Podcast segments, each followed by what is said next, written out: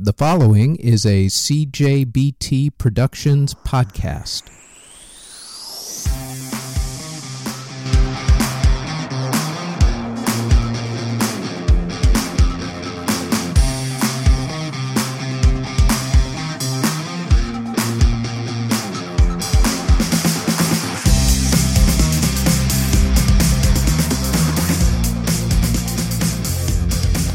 This is Music History Today for May 7th. On this date in 1998, Steve Perry left Journey.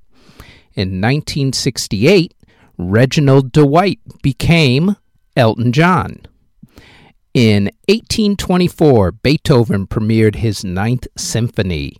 In 1941, the Glenn Miller Orchestra recorded Chattanooga Choo Choo.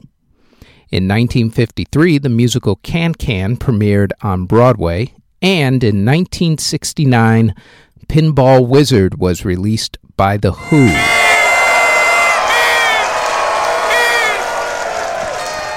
Birthday greetings.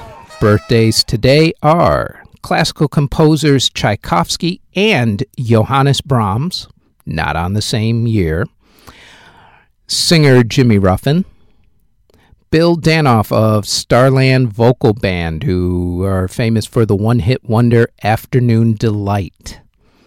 Eagle Eye Cherry, Phil Campbell of Motorhead, Anne Dudley of The Art of Noise, Steve Diggle of the Buzzcocks, and Jerry Nolan of the New York Dolls.